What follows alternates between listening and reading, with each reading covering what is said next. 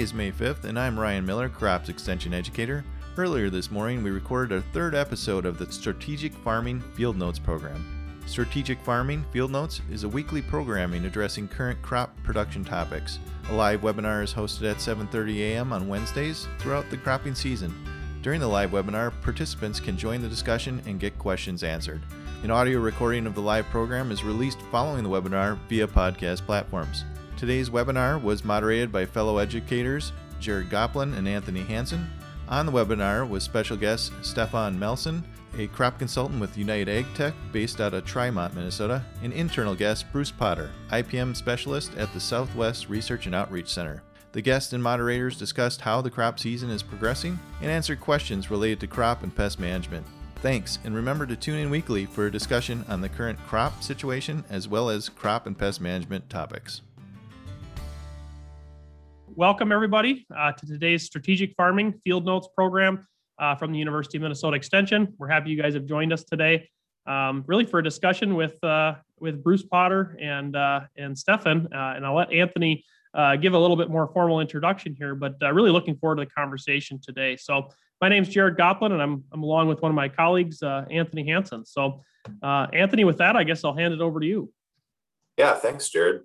So uh, Jared mentioned I'm also an IPM educator. So we deal with integrated pest management. We're talking a bit about early season pests today with Bruce Potter, who is based out of southwestern Minnesota in Lamberton with the University of Minnesota Extension. And then we have Stefan Melson, who is based out of southern Minnesota in Trimont, Minnesota.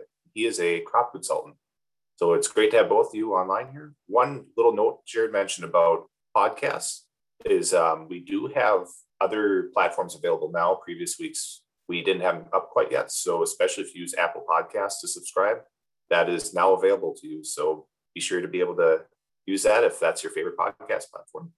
Now, Bruce and Stefan, we'll both uh, just because the conversational setup here. So, basically, feel free to chime in whenever you want on anything that comes up. And then, if people want to ask questions in the meantime, feel free to do so.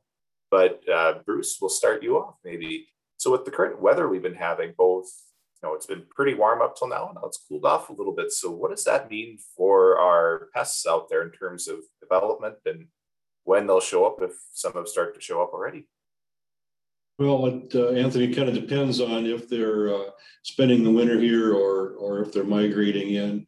Um, we haven't had a lot of good weather conditions for pulling insects up into into Minnesota this spring, the, the ones that overwinter in the south, things like potato leaf hopper, um, some of the cutworms, army worms.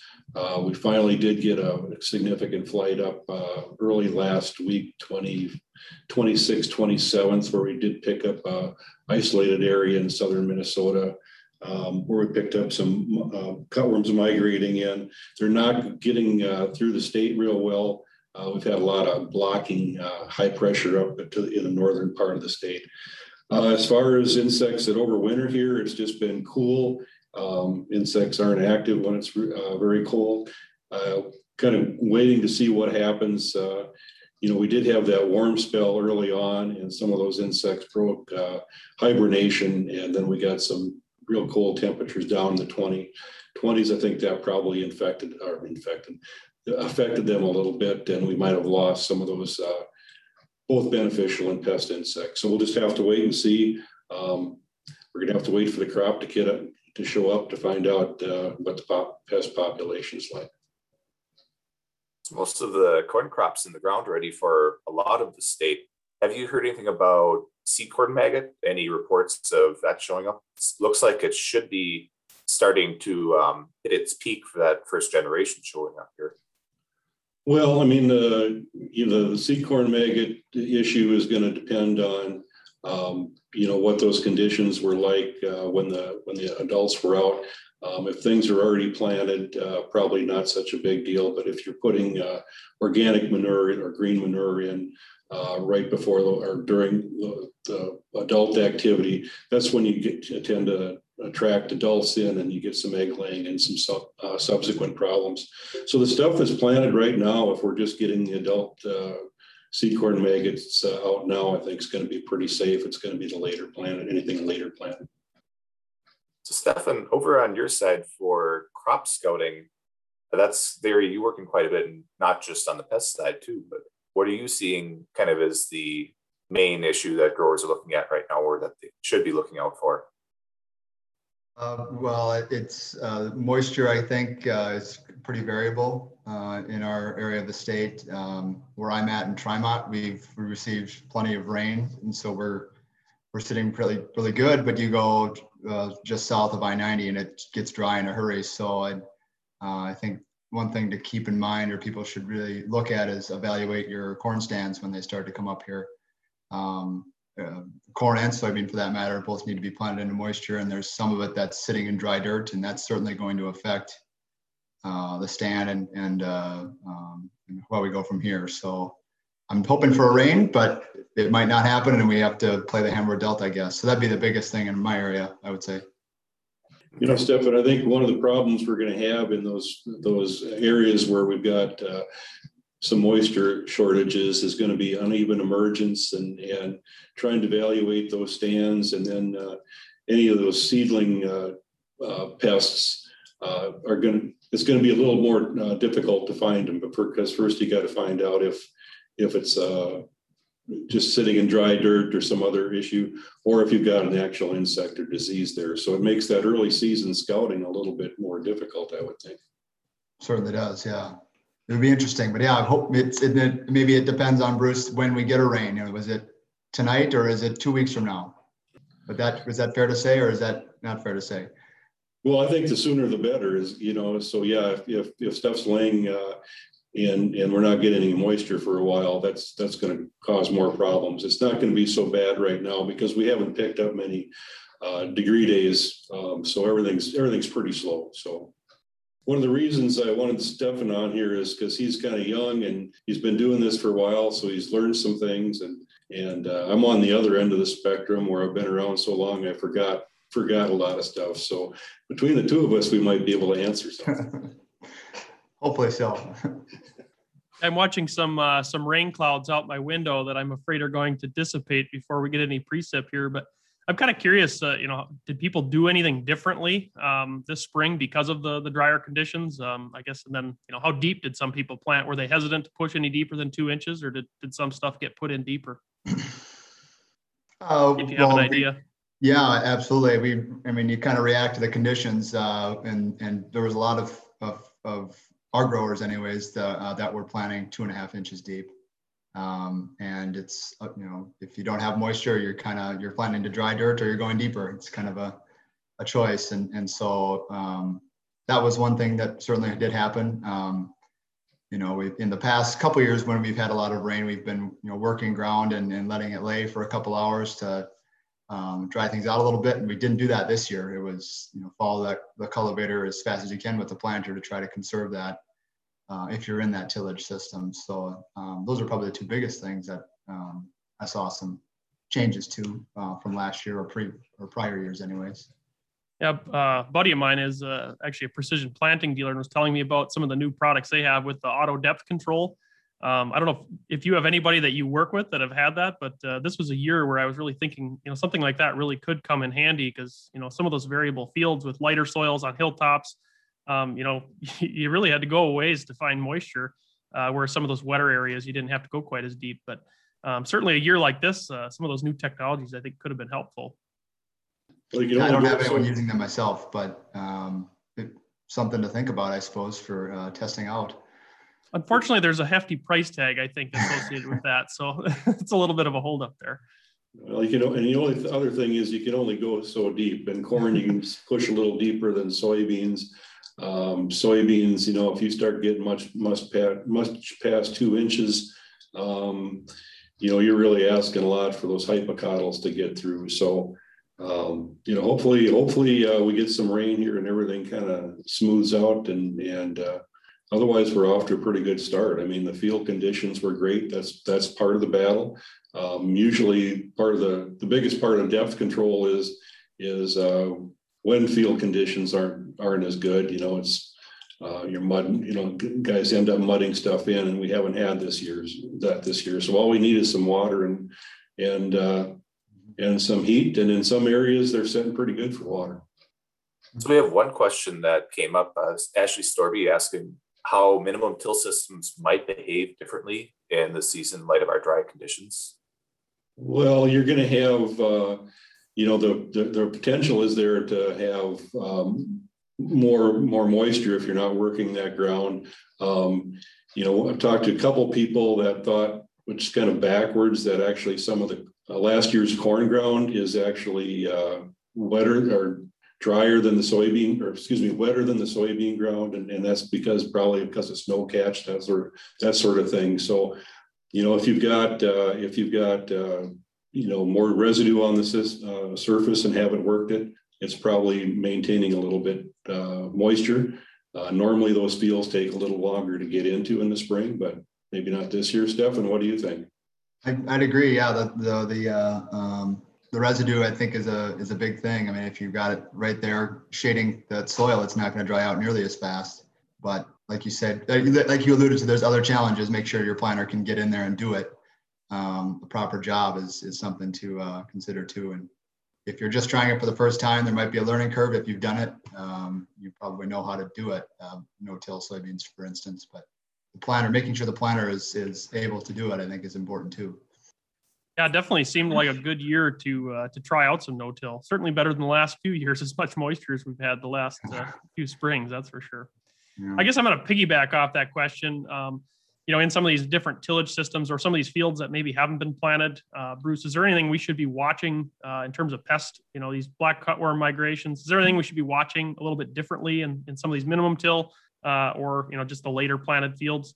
Well, sure. Uh, as far as as far as black cutworms, uh, um, we've got when the adults are laying eggs, the females are laying eggs. They're looking for one of the preferred uh, spots to conditions to lay eggs in is um, where soybean stubble is still uh, there, and you've got maybe a little bit of early season weed growth, uh, winter annuals, and, and things like lamb's quarters, that sort of thing that emerge early in the spring. Those are those are uh, prime areas. Um, so the stuff that hasn't been worked when this flight came in uh, last week, that's going to help you focus where you're where you're expecting problems. And in, in other words, if this field hasn't been tilled before the 20 26th, 27th. Um, those are the ones you're probably going to want to focus on scouting. Some older data, you know, there's there's a, there's a tendency to see more uh, damage in ridge till type situations. So strip till, uh, we haven't had uh, haven't we don't have any data on that yet, but I would think that might be a little bit similar because you've got the residue there, and you've also got uh, you know some early season weed growth where that where that uh, piece has been tilled we have uh, Brad Carlson mentioning too that uh, he was on site where there's some no-till beans putting, being put in out in Rice County. This is back on Monday, and conditions are pretty ideal then, at least. So like that kind of brings up a question a little bit: is you know what other conditions or when is when are these conditions actually pretty ideal for planting? I know we have listeners from different soil types here. I know I've heard some people complaining about if they're on real heavy ground, their soil temperature is actually pretty low still apparently, or at least they feel it is. So, have you heard anything about differences between you know our, our sandy ground that people are working with compared to some of the heavier ground? Anything to be looking out between the two of them? Stefan, you want to take that? I mean, yeah, sure. I, I I'm I think the soil myself. I think the soil conditions are king. You know, making sure that it's it's uh, that you're not planting into mud. That you're you can um, find moisture and it's um, you're not compacting the soil, but I'm less concerned about temperature myself. Um, in, in, general, it's usually the heavier soils are are uh, are, are, a little bit cooler in the spring than sands. So sands warm up a little quicker, and the sands uh, freeze earlier in the fall. So, mm-hmm. um, but again, if if uh, if if it's sitting in cold ground, uh, you know, refrigerators work on the principle of you know low temperatures and you don't have any biological activity. So, um, you know, it's it's just as good there as in the shed. Mm-hmm. I'd agree. You know, talking about that, um, Liz Stahl and I had put together an article. Uh, we had put out a survey way back in in uh, the late fall of 2019, and I hate to bring up that year because it was so painful uh, in many areas in the spring Uh, but really, uh, you know, that little survey on yield evaluations was was pretty telling. That you know anybody who did put it into wet or very wet conditions, uh, a lot of the comments were, "I should have taken prevent plant." Um, but some of those, even that were planted a little bit later, if they're into ideal conditions or better conditions, it wasn't quite so bad. So, um, you know, it's kind of we finally got that that data somewhat summarized, and uh, you know, it just so happened to be on a year that was almost perfect conditions, but uh, so a lot different than 2019, but I think there's still a lot of lessons we learned that year. Bruce, how about on the disease side of things? What things are you either keeping an eye out for early emergence, or what do you think this season is being set up for? As much as we can kind of try to guesstimate what might be happening in the next coming months here. Well, it's too early to make any kind of projections on, you know, some of the later season foliar diseases. Uh, seedling diseases, though, I think uh, you know, we've got, we don't have excess moisture conditions, so I think uh, we're in pretty good shape uh, there. Um, I'm not, I'm not as worried about things as, you know, Pythium or Fusarium or whatever, whatever fungi type things damping off. Um, we do have uh, in our fungicide studies, uh, we do we do have an un, some untreated corn and some untreated soybeans, and in Lamberton that corn went in pretty early, so we'll see what uh, you know. We've got the same hybrid with and without a fungicide on the seed, so we'll see if that makes any difference. My guess is this year it's going to be it's going to come up just fine. And bringing up seed treatments, I guess that's a question. I'm wondering if you guys have any feel, uh, Stefan, especially. Um, did people pull back on seed treatments this year? You know, specifically talking about soybeans here or given the commodity prices, they weren't going to give up any inputs regardless of the conditions. Just kind of curious what you're hearing or seeing out in the field. Sure. Yeah, I uh, certainly probably you know I, the people who always treated their bean, they're still doing it. You know, I don't generally see much of a, year over year a blanket benefit to treating every soybean, but I don't think there's a huge uptick. I think people are a little cautious uh, with the rise in prices uh, just to make sure that they're going to be around for a little while longer. But so I don't think there's a huge uptick yet. No, but I had certainly more questions about uh, should I treat my soybeans. Um, I think that has to do just as much with uh, the rise in prices as it does with uh, early planting. Uh, people are concerned about the risk of a disease infecting their soybeans. So um, that's probably just as much as the as the market price, I would say. So we get questions about invasive species sometimes. We have uh, one question asking about jumping worms in agriculture. So do either of you want to comment on those in terms of, you know, this invasive species kind of hit the news a little bit, but we don't always hear about it a whole lot specifically for agriculture yet, at least specifically tailored to what we're working on here. I've got no experience with it, so I'm going to keep my mouth shut. They sound pretty crazy, right? It's one of those names that's really catchy. yeah, it's I gotta look. I gotta find out more about it myself too. But yeah, another question is: we have Paul Miller. He's a small operation new grower. He's just wondering what are typical pesticides applied when planting for corn and beans. And does anyone use planter application techniques, or is everything seed coatings now? Um, uh, could you repeat that question, Nancy? Sure. So uh, this is he was just wondering what are the typical pesticides applied when planting corn and beans? Is it mostly through the planter itself when you apply the pesticides, basically soil applied insecticides, liquids, or is it more on the seed coating end of things? It depends on uh, on the pest you're trying to go after in the crop. Soybeans, it's mostly uh, uh, mostly seed treatments as far as uh, insecticide. Um, we are starting to look a little bit bit with soybean gall midge. Uh, some of the uh, at plant insecticides, things like Thimet, that sort of thing, seeing if that buys any relief from the from that pest.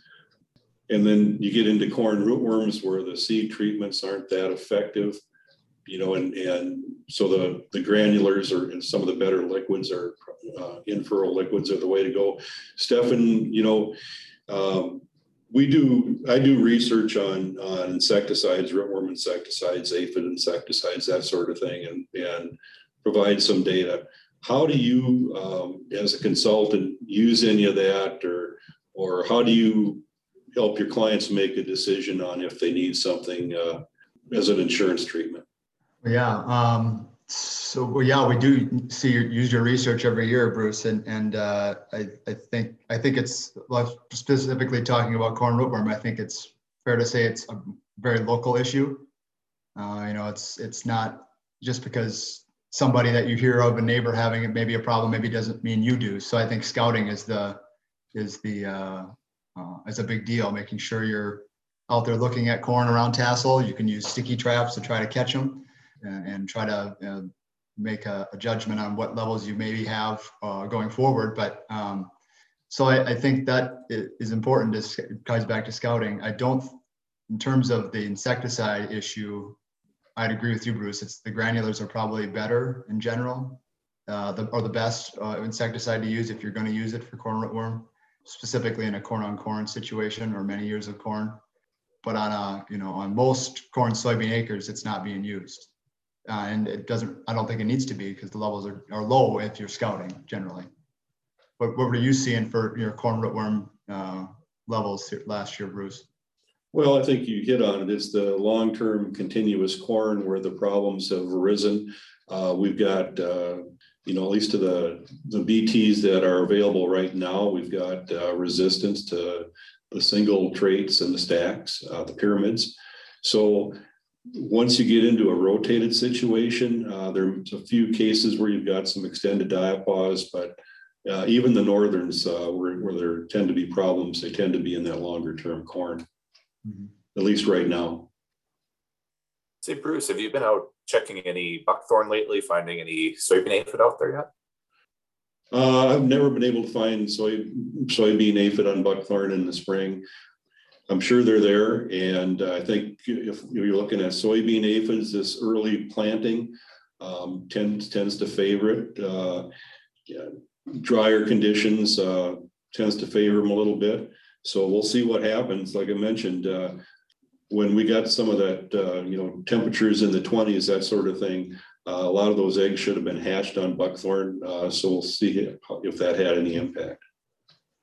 Yeah, I'll admit that one that's a case too where I haven't found them except for once on buckthorn myself. They're they're pretty hard to find. It seems like out there. So that's an yeah. art for, for yeah. whoever I'm, can find them.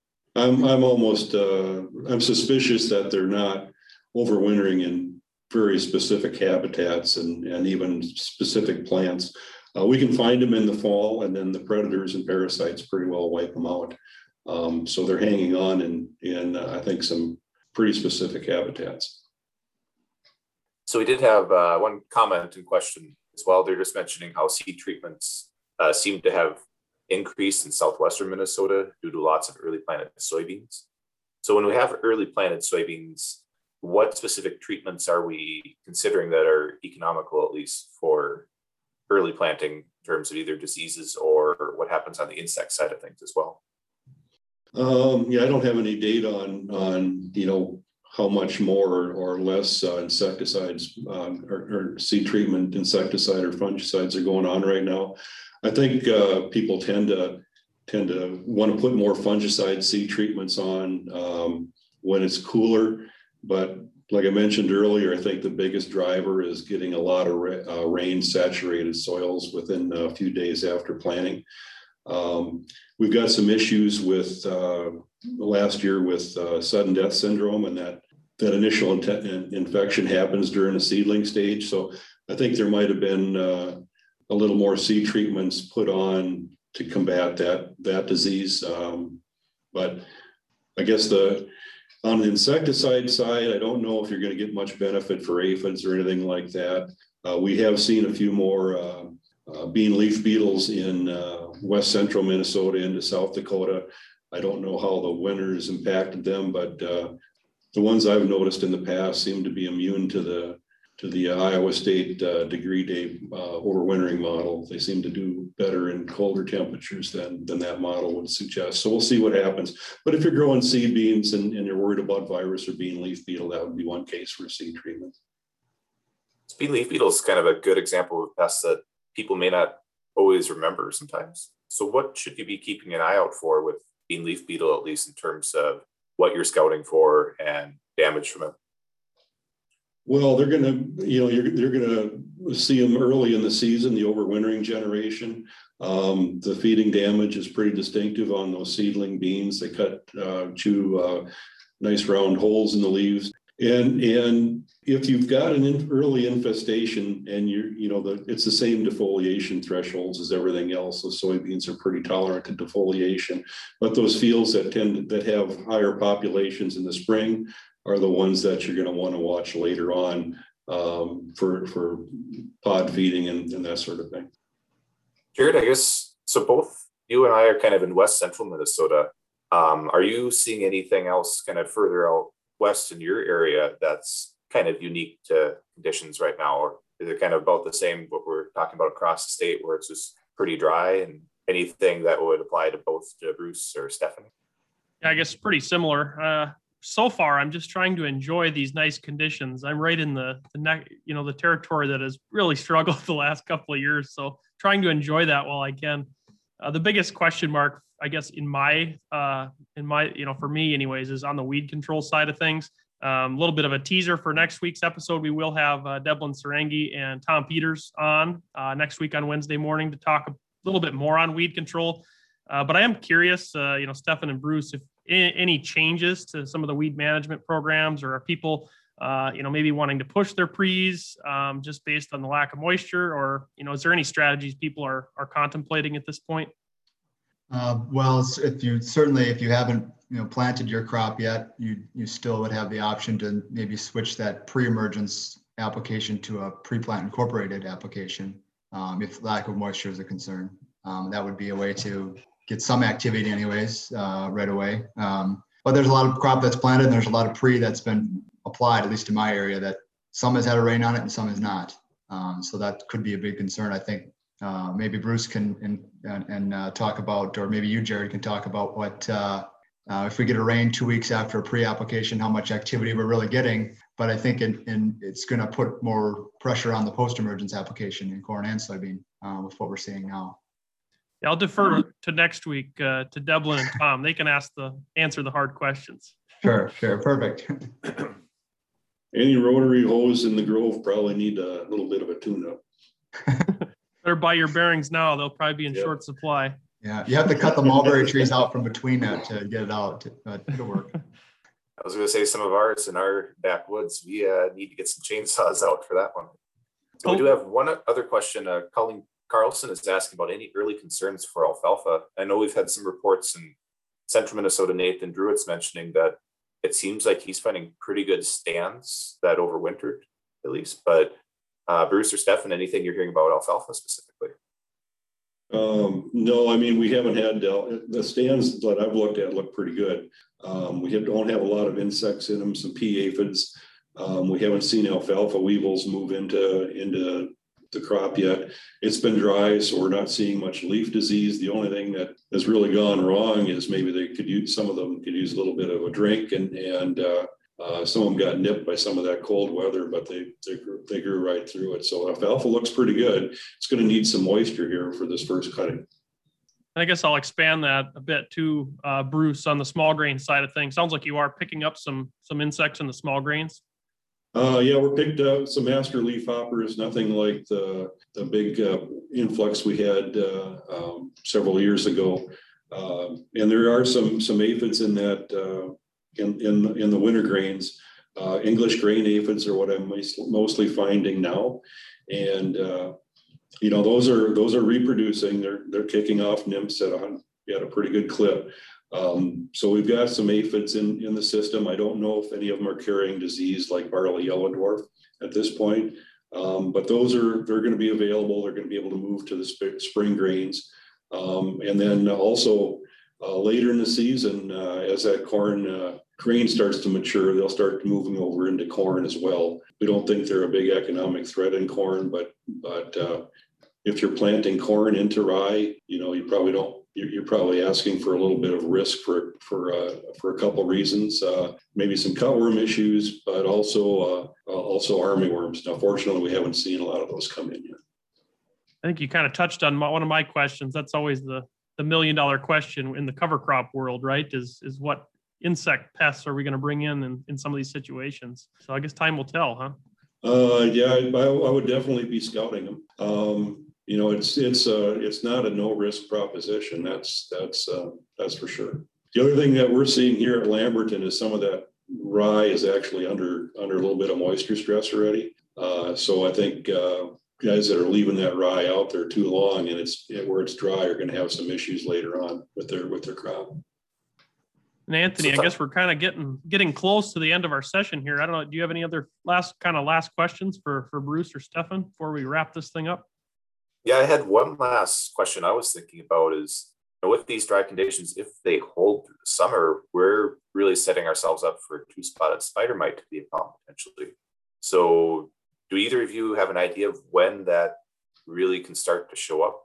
You know, late season especially, but can it happen earlier too if we have dry conditions, or does that take a while to really build?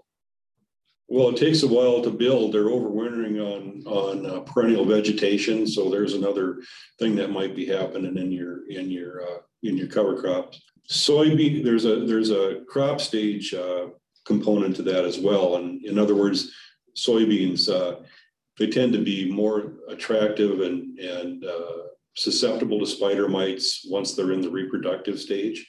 But those mites are out there. Uh, they need some warmer temperatures. Um, they their reproduction is tied to temperature pretty closely. So they're out there, but they're not doing much right now. But uh, if we get some heat and dry weather, um, they can take off. Typically, when we start to see problems in crops, is when uh, you know people start moving or mowing uh, ditches and that sort of thing, and driving them into the field.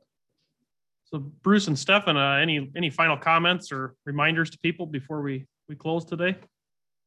Yeah, check your stands. I guess would probably be it. Yeah, it's uh, it's going to be important this year, um, and what what to do afterwards. Uh, you know, when you if you if you've got a great stand, great. If you don't, then what, something needs to be done. Uh, figuring out. But I would definitely be checking your corn and soybean stands, especially if dryness is an issue. If you've got a stand issue, the earlier you find it, the better. Um, and I think across Minnesota this spring, things are so variable that I don't know if there's any one uh, statement we can make about anything, but uh, other than other than to say that uh, you know that like Stefan mentioned, that early season stand evaluation is really important. So, and you can't do that from from the road very well, unless Stefan nope. can. He's a highly trained professional. Yeah, yeah. Eagle eye. Yeah. It always looks better from the road, though. Is the problem? Especially when the corn's taller. Well, I guess with that, uh, you know, we'd really like to thank Bruce and Stefan for joining us on the call here today. I don't know, Anthony, uh, anything else from you before we wrap up? Yeah, I don't have too much else for updates here, but um, we'll just put a little plug in that we do have um, some forecasting going on for some of these insects. Uh, we should have this on the extension website eventually, but you can also go to VegEdge, where some of these are hosted. We talked about seed corn maggot. Uh, there will be more resources out there for those coming up eventually too. So we, we can do a little forecasting with some of these pests, and there's some work going on with those to get more resources out to folks on those. So if this conversation interested you, there might be more information coming out on that in the future. Well, thank you everyone for attending today's uh, Field Notes program. Uh, again, reminder, we will be back again next week on Wednesday morning at 7.30. Uh, we'll have uh, Dr. Tom Peters, uh, sugar beet weed scientist with U of M and NDSU, as well as Debalin Sarangi, uh, University of Minnesota Extension weed scientist, uh, to talk a little bit more on some of these weed management considerations. So uh, we hope to see you again next week. And if you can't tune in, feel free to subscribe on the podcast service. So thanks.